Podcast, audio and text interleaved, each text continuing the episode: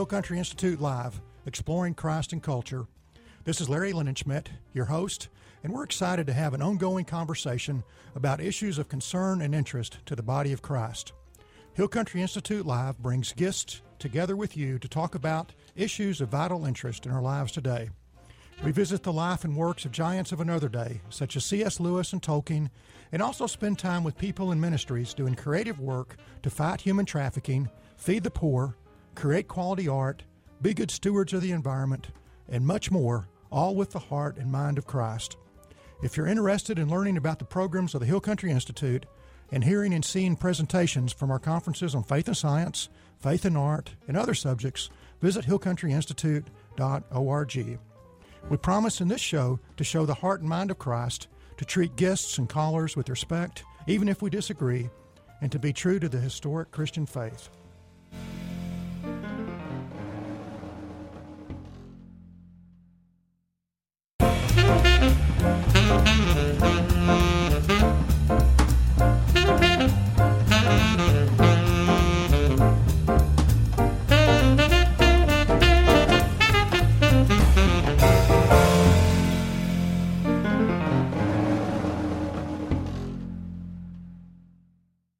Very fortunate today to have as our special guest John Nehme.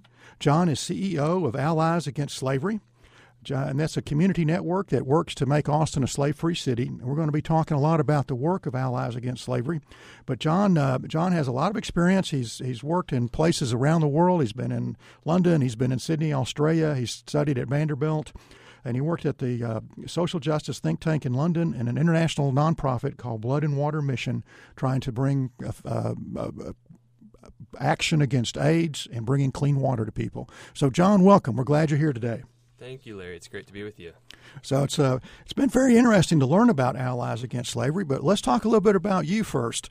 Uh, you've got a you've got a new addition to your family recently. I do. My wife Rachel and I have our first daughter. Her name is Mira Grace. Uh, she's now four months old, and she's changed everything. It's uh, it's been beautiful to have her now as a part of the family. Wonderful. Well, there's some great pictures posted with you and her on Facebook. You know you seem to have the biggest smile that one could have. Proud Papa, and uh, you know it's it's radio. I show, show everybody who is listening in right now pictures of her if I could. That's great. Well, yeah, that's that's a disadvantage of radio. You can't see John's big smile or pictures of the baby, but uh, I've always been told I've got a great face for radio, so we're probably in the right medium. but yeah, you've worked with some NGOs and other organizations overseas. Uh, tell us a little bit about that, and how did that help to prepare you for what you're doing now here in Texas? I have known from an early age that my life's work in some way was going to be about helping people who are on the margins. It was going to be about the work of justice, whether it was helping the poor, um, the outcast. And historically, I thought that that would take place overseas in an international context. My wife and I actually first connected and really fell in love around some shared interests in travel and mm-hmm. being abroad. And so some of those experiences that you hinted at with the Center for Social Justice in London and uh, in Sydney, Australia, even the work of Bloodwater Mission had that international focus. But the common themes were really around how can we find justice for populations on the margins who don't have that justice, who are facing some form of injustice. Because ju- justice is, is, in a sense, the umbrella term. When we're talking about human trafficking, it's more a subset of justice. Mm-hmm. And so we, when we think of justice, we, we should think about fair wages. We should think about stopping human trafficking. We, we should think about the lowliest, the poor amongst us. Absolutely. I love um, Ken Wytsma, who's the founder of the Justice Conference, also defines mm-hmm. justice as right relationship with God and right relationship with each other. And it's that last piece, right relationship with each other. We think about, we look around ourselves and see which relationships around us aren't right and how do we make those right and when we think about people being enslaved and we'll talk more about that mm-hmm. that jumps off the page as as a relationship to another person that's out of out of sync that's not right reminds me of the old show Lost in Space, and there was this robot, and when something was wrong, it would go, Danger, danger, Will Robinson. well, we, have kind of got danger here, don't we? We do, yeah. In Ken's book, uh, there's a, a kind of a mosaic of the issues that are involved in justice and, and how we're to, to bring out righteousness and love and mercy and service and charity and ethics and truth and integrity. And we're to use the law to do those things. And it, it's, a, it's a much fuller image, I think, than, than what we typically uh, think of, isn't it? It is. It, it really seeks to bring that shalom, right, or that peace, that wholeness to a situation that both has an economic dimension, it has a social di- dimension, it has a legal dimension. And so um, justice is, is more beyond the scope of just social justice, but it does seek mm-hmm. to really bring that peace to the entire person. Sure. Well, now when we're when we're thinking about our, what you do in, in, in the work of Allies Against Slavery, the term human trafficking, it's, it's just a part of our lexicon now. You know, I'm not sure it really was 20 years ago. Slavery had been, but now human trafficking, uh, and, and it's a global issue. So tell us, what, what does human trafficking really mean? How do you, how do you think about that in terms of our world today? I think even as recent as five years ago, that term would not have been as commonly used as it is now. But human trafficking, which is, is used synonymously with slavery, modern day slavery, and, and people may be thinking, gosh, slavery, that brings to mind William Wilberforce, Abraham Lincoln. It's something from a bygone era. I thought mm-hmm. we've taken care of that. And, and the unfortunate truth is that slavery is alive and well. Human trafficking is alive and well. It's a global problem. $32 billion industry worldwide, and the International Labor Organization estimates that 21 million people are enslaved today. And mm. the core definition of slavery really is the exploitation of one person through the use of force, fraud, or coercion for the profit of another person. And that can happen both through uh, what we call labor trafficking, and it can also happen through sex trafficking, and sometimes both. Uh, often the line between the two is blurred. Mm-hmm, mm-hmm. It, it seems that when when something goes wrong in relationship, and someone, you know, uh, you know, the Nazis wiping out uh, as many Jews as they possibly could. A, a, ethnic conflict in a country. There's some dehumanization that goes on. There's there's a loss. As Christians, you're made in the image of God. That means that you should have a certain level of respect for me. But if I'm using somebody to work in a sweatshop or to ply the sex trade, I've taken that basic humanity uh, away from them in my mind. Is that absolutely? It, it requires the view that that person is a commodity, an ends, uh, a means to an ends, right? And you begin to treat them as such. And and human beings were never uh, meant to be commodities, mm-hmm. never meant to be bought and sold. And so, yeah. um, in its very core uh, element of this crime, it requires the dehumanization of the other. Mm-hmm. And uh, I think you're absolutely right. And we talk often about the need then to seek uh, greater empathy and teach young people how to have empathy so that that first interaction with another human uh, is based on that real relationship rather than one where we begin to justify yeah. actions of uh, injustice against one another. Mm-hmm. So, if if you look on a global scale, uh, the the idea of human trafficking, you mentioned that there's there's a labor component and there's a sex trade component. I think the sex trade is, is what we would ordinarily just naturally think of. Uh, tell us more about the labor side. Where where does that take place? What sort of labor? What countries, etc. The interesting thing about those statistics globally, the International Labor Organization broke down the percentages of people that are enslaved, that 21 million, and found that 18 million of them are enslaved through labor trafficking or uh, other forms of forced labor, um, indentured servitude, um, bonded labor. And so you see that the vast majority actually of modern slaves are exploited through uh, means of their work, and that can look like um, being exploited in an agricultural context, uh, on farms, not being paid, fair, being paid fair wages. It can also look like uh, child labor in the fishing industry in Ghana.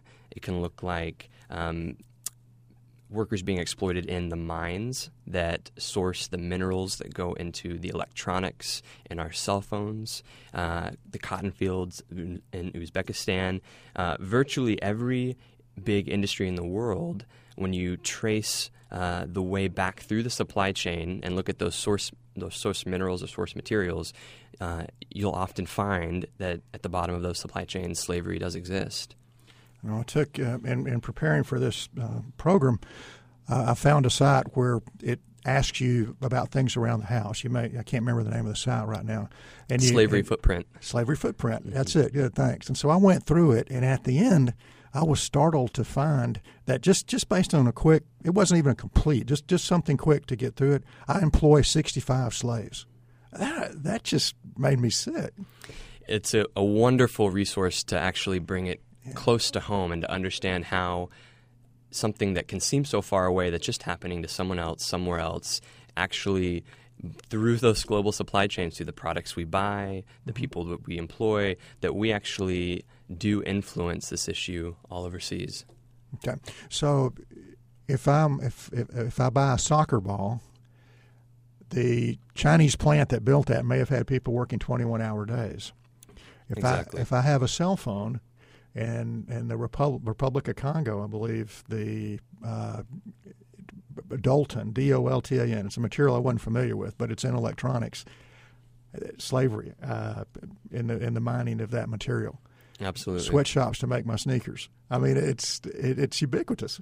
It is, and it's uh, incredibly eye-opening, and it can feel a little debilitating because we look around and think, "Gosh, it's in everything that we that we buy, everything we lay our hands on." Mm-hmm. But I mm-hmm. think that also opens up an opportunity, right, for us to use our purchasing power to demand greater transparency from these companies, these industries, mm-hmm. and to be thoughtful about what we buy and whether or not it is connected to uh, exploitative situations. Sure, but we're so we're so if we're thinking about uh, any anything that's manufactured in a developing country, if anything that's mined in a developing country, the, the fishing industry, I mean, it's not. It, it, any area of life is subject to this kind of human degradation and, and, and usage of people who are weak and can't avoid being used for whatever reason.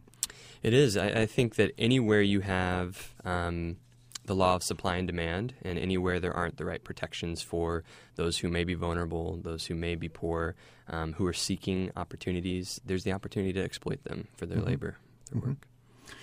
Gosh, uh, it, it's it's astounding, you know, because in, in the United States, we, we tend there's a poor neighborhood, but we don't think of a human bondage being there.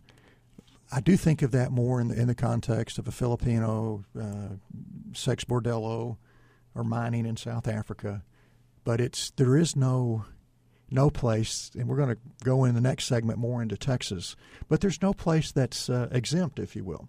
There's not. It's every every corner of the globe. Uh, it really is a global problem, and globalization and sort of the, the global expansion of our markets today has actually fueled uh, the possibilities for that exploitation as well. Mm-hmm. It's incredible. So uh, John, are you familiar with any stories of, of things you've seen personally or seen seen in movies of some of the stories of, of what people are really doing? Well, I think you know my story is that I saw a film in 2007 um, called Call and Response that actually first uh, opened my eyes to this issue, and it focused on the, the global nature of this problem. And I remember thinking, there is no way that in the 21st century, the world that I live in, that people could be enslaved and treated this way, and just feeling uh, this sort of disbelief followed closely by a righteous anger. Mm-hmm. Um, and then I left the film thinking, I have got to do something about this. Um, remember walking out of the theater, and my very next thought was, I have no idea what to yeah. do about this because it seemed so far away. My only option felt like getting on a plane, flying to Southeast Asia or to Africa and mm-hmm. kicking down the door of a brothel. And quite frankly, that didn't seem like a reality at the time. So I pushed it out of sight and out of mind. And it wasn't until I actually came back to the fact and learned that it happened in the United States, in my state, in my hometown, that I actually realized, hey, there is something I can do about it. Mm-hmm. Well, in the next section, I want to talk about what's local and in our reality here in Texas. But uh, we're heading into a, to a break now. Uh, I invite all of you that are listening to visit the Hill Country Institute website. That's hillcountryinstitute.org. We have recordings and videos from our past conferences there on topics such as the spiritual formation of C.S. Lewis, faith and science, and faith and art. Speakers include Eugene Peterson, Alister McGrath, Andy Crouch, Steve Meyer, Walter Kaiser, and many others. And if you're looking for gifts, we have CDs and DVDs that make wonderful gifts. That's hillcountryinstitute.org.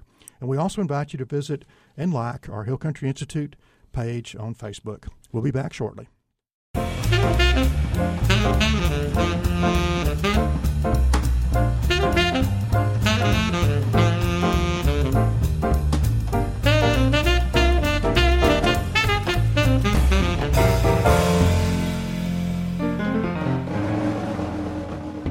Welcome back to Hill Country Institute Live. This is Larry Linenschmidt, your host, and I'm here with John Nehme, CEO of Allies Against Slavery.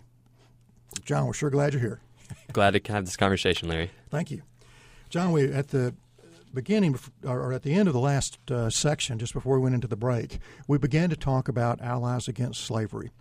And you and you said that in as I recall in 2010 a lot of people came together with different organizations that all shared a passion and a desire to make our area slave free. That's right. We came together, both organizations and individuals, who uh, had this shared interest, this shared vision for the city, and began to say, okay, what does it really look like here? Can we figure that out? And what can we do about it on a community wide, on a city wide level mm-hmm. to actually begin to move the needle on this problem? So many people and organizations talk about ending slavery, but what does that even mean? How do we even uh, measure if we do that? And we realize that if we really want to end an issue that's as systemic and as ingrained in what I mean by systemic is ingrained in the systems of our culture, mm-hmm. of our economies, of our cities, then we're going to have to hit every key sector of the city strategically in a coordinated way to actually begin to measure how we're, we're preventing this problem from happening, how we're intervening and rescuing victims, how we're providing aftercare for those victims and survivors, and then how we're helping them reintegrate back into society. And that's a job that is so much bigger than any one organization can take on. So, at its core, Allies, as the name implies, is mm-hmm. inherently collaborative and, and is coordinating those efforts of our partner organizations and other individuals.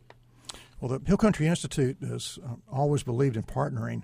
You know, as we put on C.S. Lewis conferences or, or work to bring people together around key issues like faith and art and faith and science, it's always about partnership. And I know you're working with organizations that are faith based and not faith based, but it just seems that, that God's methodology, God, the way that God's working today, is in the in the form of partnership. And so kudos. oh, thank you. Yeah, I, I, think you know collaboration and partnership is key. It's central. It's hard to do. It's it's a lot easier to work uh, in your own silo and isolation on your own program. But if we're if we're going to be serious about saying we're going to end slavery and do that with integrity, then it's going to require a lot of different people with a lot of different skills applying those skills. We often talk a lot about at Allies that we, we try to encourage people to use their unique sphere of influence, whether they are a doctor, um, to serve. Uh, there's a clinic now in Austin that is providing uh, care for survivors two nights of the week, right? Long term care, uh, health care for them. So, doctors, lawyers, as we mentioned, businessmen and women, creating business opportunities both mm-hmm. on the prevention side, so economic development to reduce some of those vulnerabilities, but also uh, for survivors as they're trying to move back into communities after their healing process and finding stable work environments. So, all sorts of people. Um, I would say the faith community has been central in the response uh, in Central Texas to this problem. Uh, all sorts of churches coming together around this issue. So, all of those major sectors uh, continuing to work together alongside of our law enforcement. Uh, judges, the attorney general's office. It takes a lot of different folks. Sure. Well, you, when we when we visited about the, this program and uh, the way that Allies works, it's been a it's been a real educational process for me, and I and I thank you for that and appreciate it. But you you mentioned that you have four pillars, four key ways that you're approaching the problem, and you you know you've been talking a bit about those because because they flow through the conversation. But that might be a good way for people who are who are linear in their thought process, you know, to get to get four things in their mind that you're about. Absolutely. We we first uh, exist to bring people together to convene. So we create that space where um, monthly we meet at Space 12 in East Austin. Uh, those meetings are open to the public, and uh, at those meetings and other meetings that we convene, we see uh, both individuals and organizations coming together. And that that piece sometimes is harder to measure the success of, but I always always see people collaborating, connecting, creative ideas come out of those meetings. So holding that space for people to connect. So if people want to attend that meeting, how do they find out about where it is and when it takes place? The best way to get information on that meeting is to go to alliesagainstslavery.org and to sign up for our monthly newsletter. Um, that newsletter goes out uh, twice each month, actually, to let people know of volunteer opportunities, to let people know when and where we're meeting. I can say almost every month it's the third Tuesday uh, of the month from 6 to 7.30 at Space 12 in East Austin. Okay. So go ahead. I didn't mean to interrupt you, get you off the pillars, but but I wanted people if they're thinking about that, so they could they could quickly connect to, to getting in contact with you. The second, the second pillar of our work, in addition to convening people, is to provide opportunities for engagement and volunteerism. And so uh, imagine a crawl, walk, run funnel of engagement where you may come to a monthly meeting and then you may find out gosh, I want to host a justice party, or I want to join one of the book clubs, or I want to volunteer um, with one of the partner organizations and activities they have, or one of the events Allies is hosting, so that that providing an on ramp for engagement on this issue is the second pillar of our work. Um, we call that our grassroots strategy of really mobilizing people to engage. Um, the third piece of, of the work, the third pillar, is what we're calling our Slave Free City Initiative. And that is the big picture stuff. That's what we've been talking about of how do we coordinate and engage all of these different actors who have a role to play in doing their part of, of making sure we're preventing, we're intervening, we're providing good aftercare, and we're helping survivors reintegrate. Uh, and like I mentioned, it takes a lot of different types of organizations and a lot of different moving pieces. So that Slave Free City piece is our strategic initiative. And then finally, we support local survivors. And so uh, we come alongside organizations who are caring for survivors in our city, organizations like Refugee Services of Texas, uh, organizations like Redeemed Ministries, and we um, help mobilize in kind donations, whether it's uh, diapers for a new mom who's had a baby in the program, whether it's haircuts, dental work.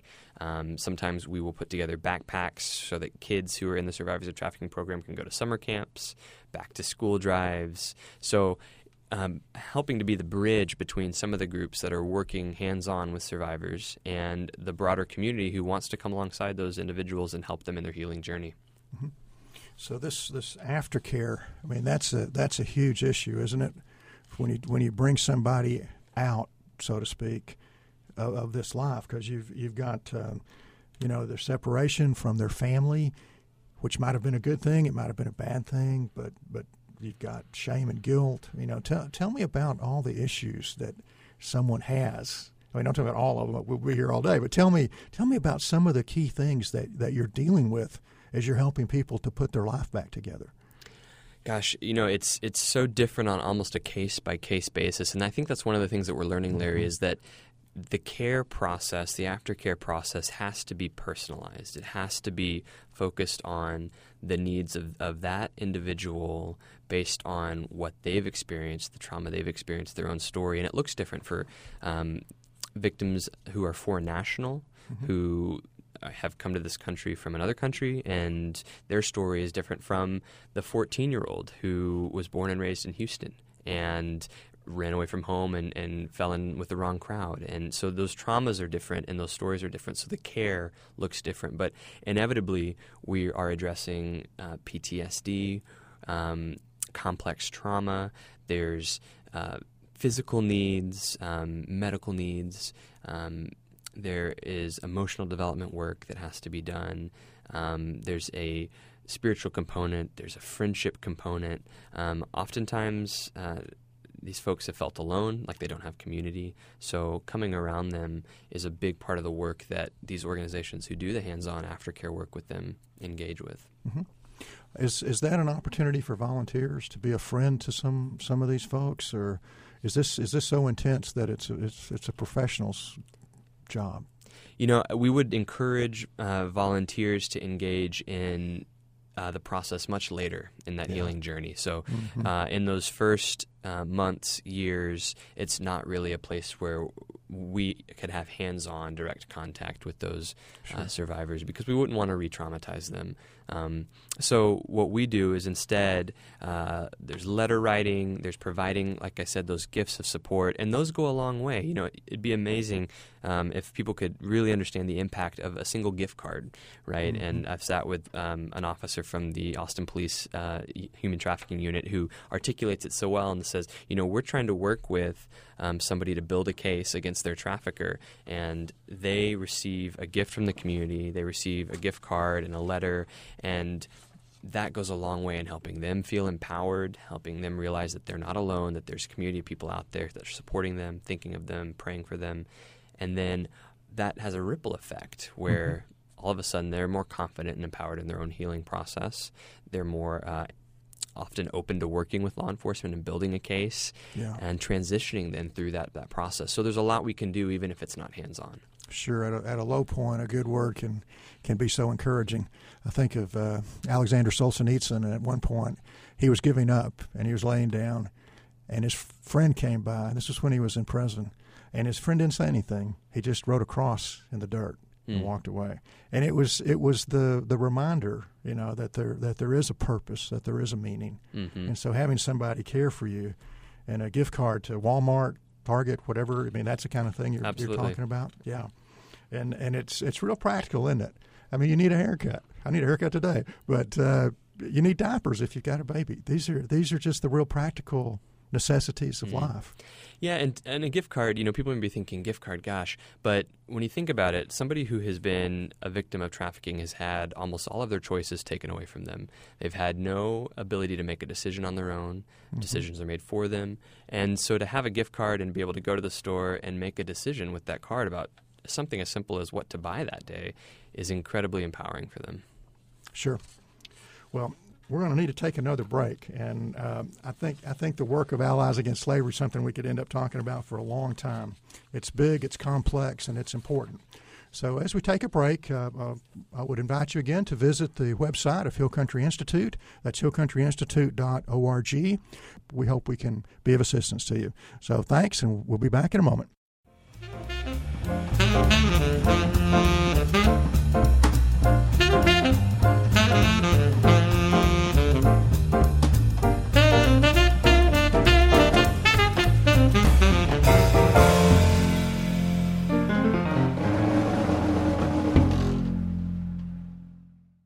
Welcome back to Hill Country Institute Live. This is Larry Linenschmidt. I'm your host, and I'm delighted to have you with us. I'm also very pleased to have John Nehme with us today. John is CEO of Allies Against Slavery, and they're doing some tremendous work to bring people together to fight human trafficking. Welcome back, John. Thanks, Larry. It's great to be with you. Thank you. John, we've been talking about uh, Allies Against Slavery being a networker, being a, a place for people to come together that, that share this interest in, maybe passion for setting people free. Uh, sounds like the gospel, doesn't it? yeah, Yeah. it does. But uh, tell me how t- how do you how do your organizations actually work together? Do they do referrals? Do they share common cases? What what's the methodology? The cases are, are managed mainly through the Central Texas Coalition Against Human Trafficking. Those are uh, law enforcement agencies and social service providers here in Central Texas. Allies is the community bridge, really, between sort of everyone else who doesn't fit into that category and the coalition. So that would be churches, businesses, uh, school systems, um, right? Uh, arts and media. And so we're connecting key uh, actors in those sectors with ways that they can engage in support of the coalition and those programs that the coalition has. So if if someone has an interest in this area, whether it's a specific type of project they'd like to be on, type, a specific type of way, or just they, they know a little bit about human trafficking and they think it's evil, they want to do something about it, uh, what can they do? That's just me. I'm just an individual. That's exactly the question I had when I, as I mentioned earlier in the program, saw a film about this, got fired up, and then thought, gosh, I don't even know what I can do about it. And so, one of the things that we talk a lot about is just simplifying the issue in some ways. It is so complex, but in simplest terms, there's a ton that we can do on the prevention side to really ensure that this doesn't happen. And I think the first thing, Larry, is for people to take a look at their own lives and say, Am I living in a way that contributes to this problem or not. And that requires a bit of digging, a bit of education, right? So we may be aware of it, but to begin to really understand, okay, what's the nature of this problem? Are are the clothes that I'm buying were they made with cotton that was picked by slave workers in Uzbekistan? The chocolate that I'm eating, the electronics that I'm purchasing, right? And so to begin to say just a simple thing like that is the way that I'm living, the things that I'm buying.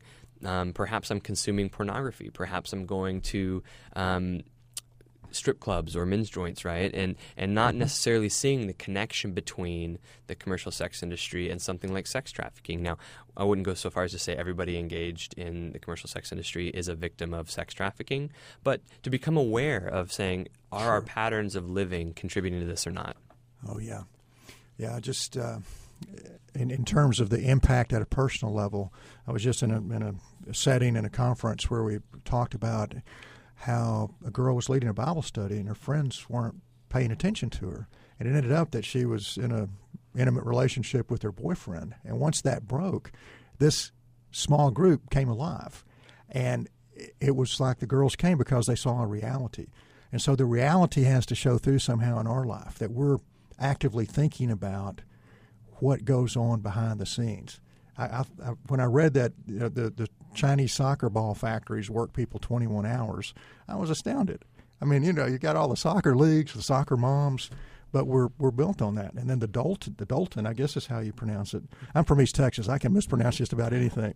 But the the mining with slaves to make my cell phone, it's revolting it changes the way you look at those products. And you begin to see that in some way, even a, a, small way, we might all be just a little bit complicit in this crime that's happening all over the world and especially in our own city. And so I think that's the easiest way. When people say, What can I do? I say, Take a look at your own life and begin to change your own habits, your own patterns. Because if we can't do that, we're not going to change the big picture. We're not going to be able to change systems. So at some at some level, this this is a problem that goes way back into economic situations, poverty, and family relationships because that's where the vulnerability starts. If there wasn't vulnerability, uh, people wouldn't become candidates, if you will. It's not like they're uh, a candidate for a job, but they're a candidate for being uh, misused and abused. Absolutely. And I think that leads to the second thing that I would encourage people to do, Larry. So if, if that first piece is to, to look at your own life, take a hard look, and, mm-hmm. and have an understanding of the issue and say, am I living in a way that either contributes to this or fights this problem? I think the next thing you can do is to say, okay, am I going to be proactive in some ways that I can prevent this problem from happening or help those who have been affected by this make their way back into communities? And we talk a lot about mentorship programs, um, looking for kids who might be on the margins, who might exhibit signs of truancy, abuse. Um, some of those vulnerabilities we talked about. So to go right to the heart of those vulnerabilities, those those places in our community, and to really begin to engage and reclaim those places to to pour into the lives of young people. We talk a lot about teachers uh, and school nurses having a huge responsibility to be able to identify kids that might be at risk of this. So there's a whole lot of things that we can begin to do on that prevention side. That's sort of that next step of engagement of, of doing something, taking action. So many people think that to do something means you have to have the hands-on direct contact with with victims like we talked about earlier. But there's so much more that you can do in a sort of ordinary way that actually goes a long way to prevent this problem from ever happening. So big brother big sister type programs mm-hmm. are, are seedling foundation great organization that uh, mm-hmm. uh, is providing mentorship for kids who have uh, an incarcerated parent. Community uh, or excuse me creative action is another great group Girls Empowerment Network. There's mm-hmm. a number of ways that you can plug in on that side of, of the equation. On the other side of the, or, or different side of the equation, what would what would tip us off that there was something wrong about a business, about a situation? I mean, if a if a young girl comes up and and propositions me in my car, I know something's wrong. I mean, that's pretty obvious. But what what, what do you look for? Or what would you tell people to look for and report to the authorities if they saw it? I think one of the, the clearest signs is um, whether or not people are living where they're working. Um, if, if there's uh, a condition in which people are actually living uh, in that restaurant or living with 10 or 12 other people in a single hotel room and being shipped back and forth to uh, a work site, um, those are some signs that, that would uh, I think, raise red flags. Um, I just had a conversation actually with a friend who um, had uh, one of her friends who was getting her nails done and began to ask some questions and realized, yeah, that, that woman is actually living in the back of this nail salon and thought, gosh, I better report that. And that's a perfect mm-hmm. example. Mm-hmm. So the living um, where you work is one condition. I think anytime that somebody uh, has a handler or somebody with them who uh, responds on their behalf, speaks for them, um, mm-hmm. whether it's because of a language barrier or because of some sort of power and control, oftentimes.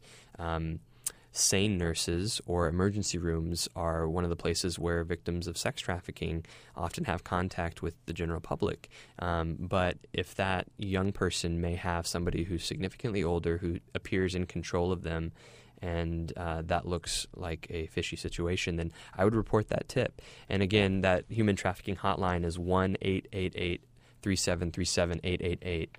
Uh, you can call 24 7. Those calls are then uh, referred back to our local law enforcement, and I know for a fact that um, APD follows up on each of those tips. So when you do call, say something, it's important, we follow up on those tips. Okay. And if for some reason they didn't get that number, what's your what's your website? alliesagainstslavery.org, Okay. and you can find it there as well. And they can you can help them then.